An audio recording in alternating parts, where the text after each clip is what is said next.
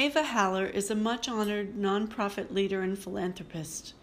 For the past three decades, she and her husband, Dr. Joel Haller, have been devoted to social, educational, and environmental activism.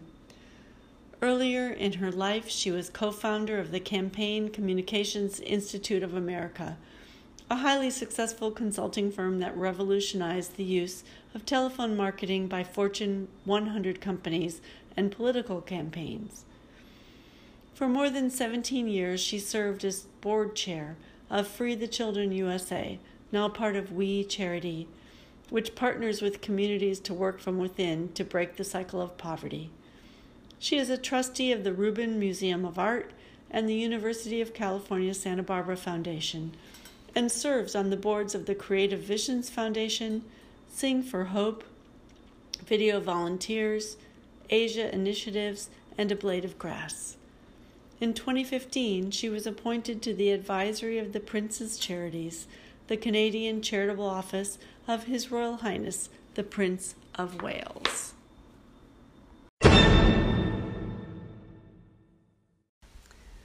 You have an extraordinary life story, including escaping from Hungary as a young woman after World War II, making your way to South America and then to New York, marrying a man who became the first love of your life, and building with him a very influential public relations firm that specialized in political races. I'd like to begin by asking you to read the piece you wrote for the Unmasked Women Write About Sex and Intimacy anthology that came out last fall. I love to do that. It's, it's been such a, such a privilege. It's called Philemon and Baucis. Long, long ago on a high hill in Greece stood a beautiful linden tree its branches intertwined with a mighty oak. The two trees were once Philemon and Baucis, two young lovers whose love was so strong, their life so gentle, that when it came time for their departure from this earth, Zeus granted their wish and turned them into these two magnificent trees.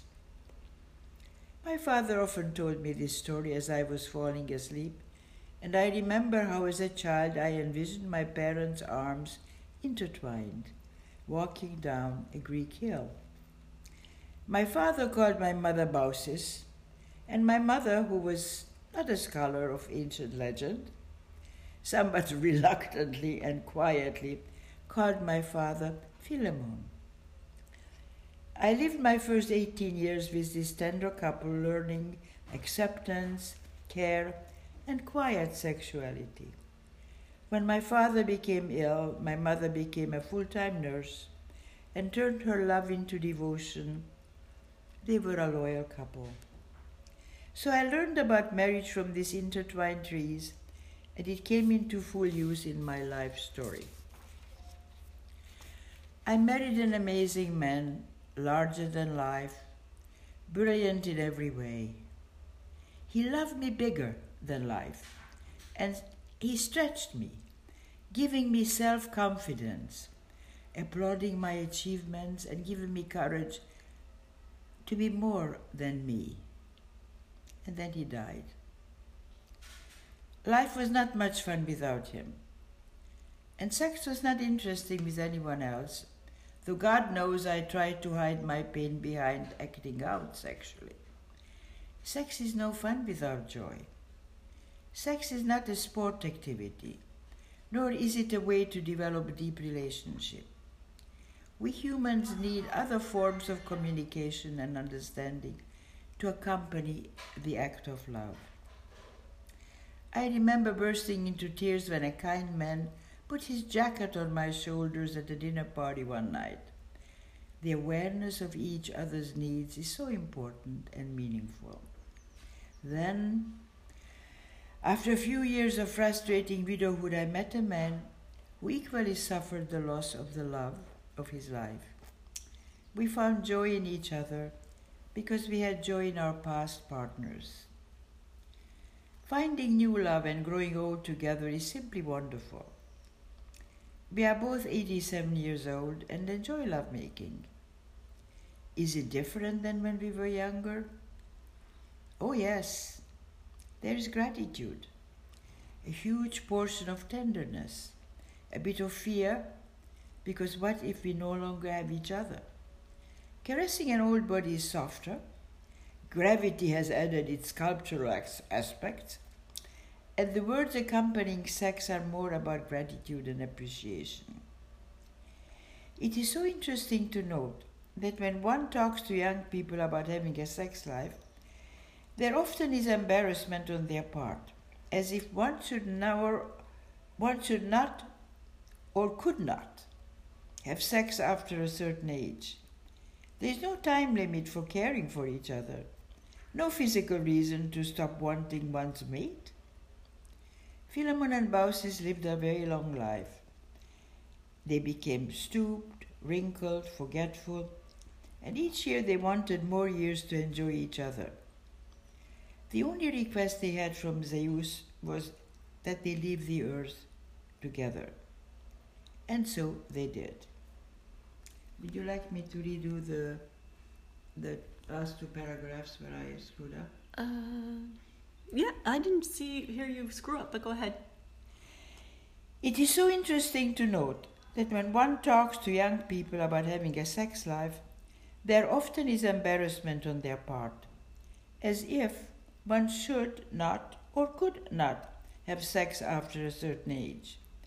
There is no time limit for caring for each other, no physical reason to stop wanting one's mate. Philemon and Baucis lived a very long time. They became stooped, wrinkled, forgetful, and each year they wanted more years to enjoy each other.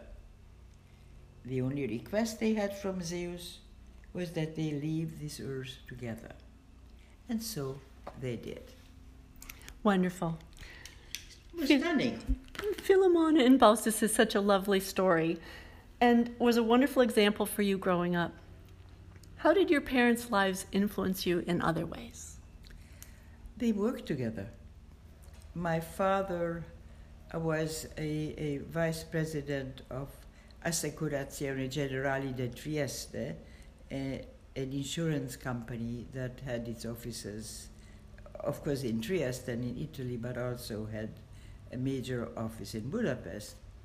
And my mother would go in and work with him very often, not full time.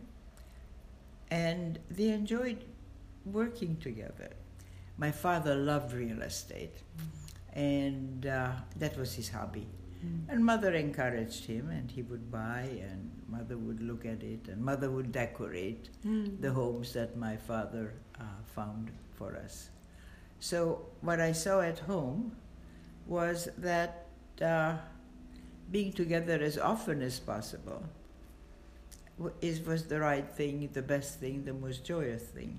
Both of them enjoyed the beach and swimming, so we had a summer home on the Danube. Mm. And as a young kid, that's what we did. And of course, since my life was departmentalized through the war, and you know, there was a life before war, mm-hmm. there was a life during war, and then there was uh, a life after war. And I think that when you ask me about how my life was formed or what I saw at home, I'm really referring mostly to before Hitler time. Yes. Because after Hitler, there was no summer home, there was no real estate, there was no father going to work and mother joining, or any of any of those things. And then during Stalin, of course, again, there, by that time my father had his heart attack, and my mother sort of became his nurse. Aww. So, uh, yeah.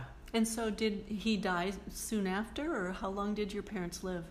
My father was alive up till the.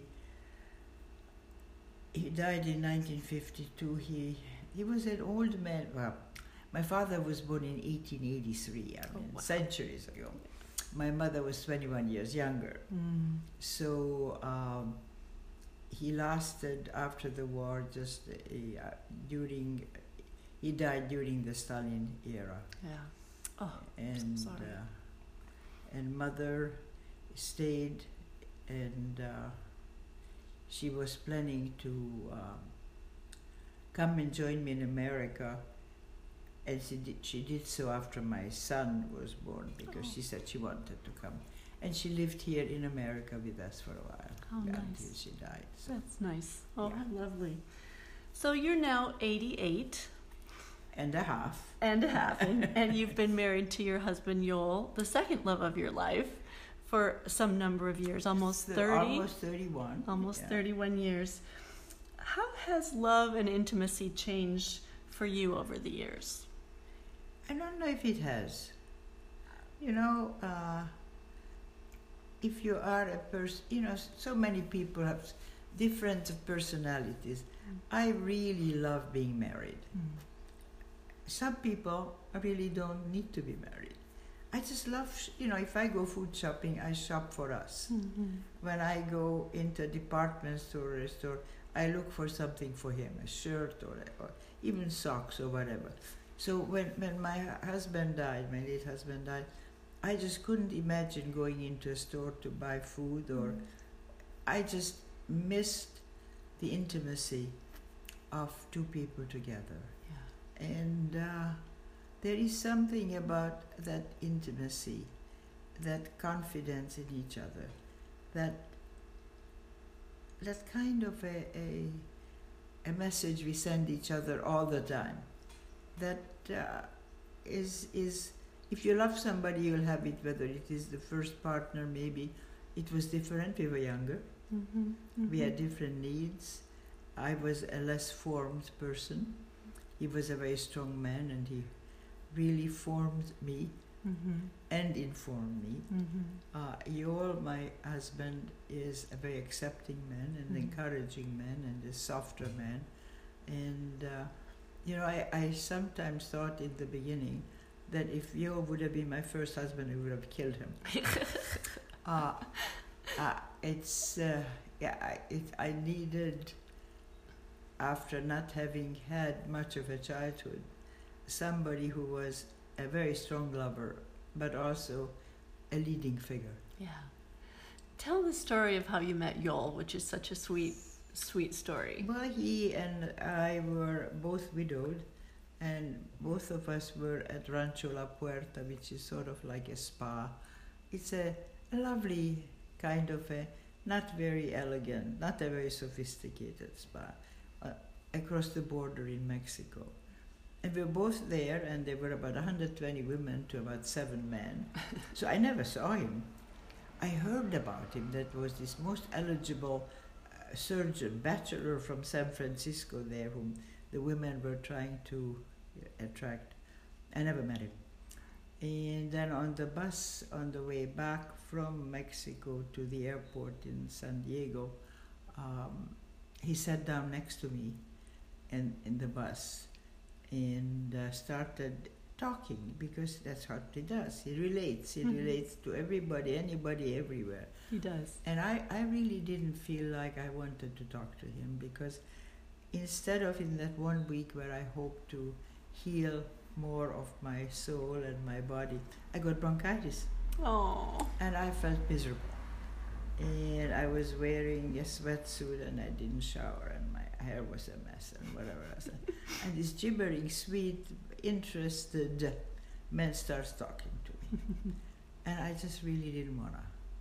But he pursued Mm-hmm. and so by the time we got to the airport, he decided he wanted to marry this woman. and you know what is so interesting?